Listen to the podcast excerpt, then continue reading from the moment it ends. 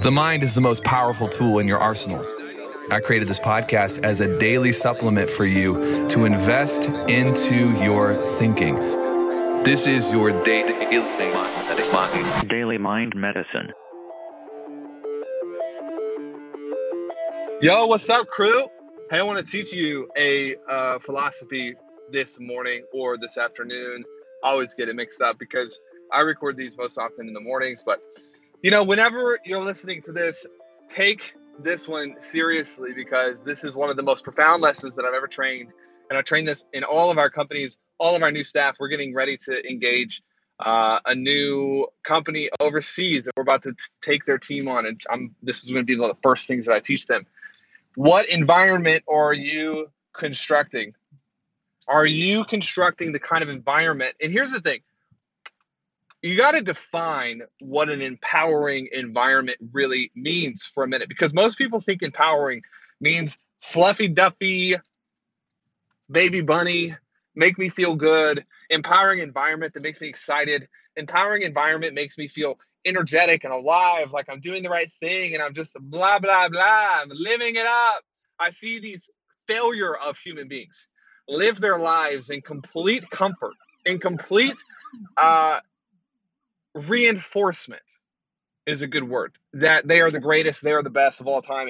My friend you're doing it wrong. Let me teach you how to construct your environment. I have constructed my environment so that my weaknesses are forced to the surface and stare me in the face. I was teaching somebody on our real estate team the power of an end of day review and what numbers he needs to look at. And we started talking about identifying and tracking the areas that reveal your shortcomings we do this in every company, in every department, in every season, in every industry, constructing the environment that will force you to stare at the areas that you want to improve. Let me give you just a couple random examples. Uh, I've got a personal trainer in the gym, and he makes me take pictures without a shirt on. We're getting nice and vulnerable on this podcast and send them to him and I gotta say, I've never been more disgusted than looking at these pictures without my shirt on. And he makes me do them every week. I've got shirts that are smaller than they should be. I want to see the areas that I need to improve on. Your discipline, your drive, your motivation is going to be connected up to the areas in your life where there is discontent. The problem with most people's environments is they're designed to cover up the weaknesses. Their environments are designed to cover up the areas of discontent where they can no longer see what's broken. They can no longer see what they hate. They plug into this Netflix matrix where they go about their daily lives completely unaware of the areas that they need to fix. Here's another example uh, in our sales teams. All across the board, all of our sales teams, at the end of the day, they track a specific set of metrics that are designed to show them where they are screwing up. Now, you can look at this as like, man, Taylor, that doesn't sound very inspiring. Oh, oh, oh, my friend, there's nothing more inspiring than knowing what you're about and knowing the direct lever with which you can pull to improve that. There's nothing more inspiring than coming into one of our organizations poor, struggling, broken, and being able to rise very quickly to a level of prominence, abundance, surplus, control, leverage, purpose. I'm telling you, this is the number one philosophy that I can teach you with regards to your environment.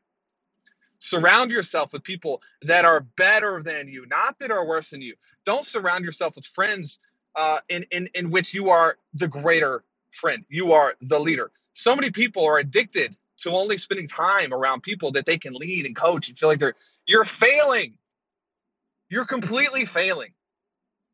Find friends that have more money than you, that are in better physical shape than you, that have a better marriage than you, that have a better relationship with their kids than you do. Find people, my friend, that are ahead of you. And there is the rub, there is the friction, there is the tension, because all of a sudden you will be called up to a greater level of performance a greater level of identity. Your discipline will improve, your drive will improve, and your inspiration will improve as you stare down the areas of your life that you want to be better. Counterintuitive, but effective.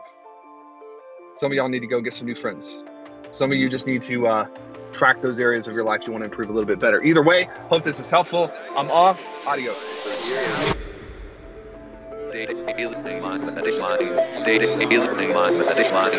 DailyMindMedicine.com.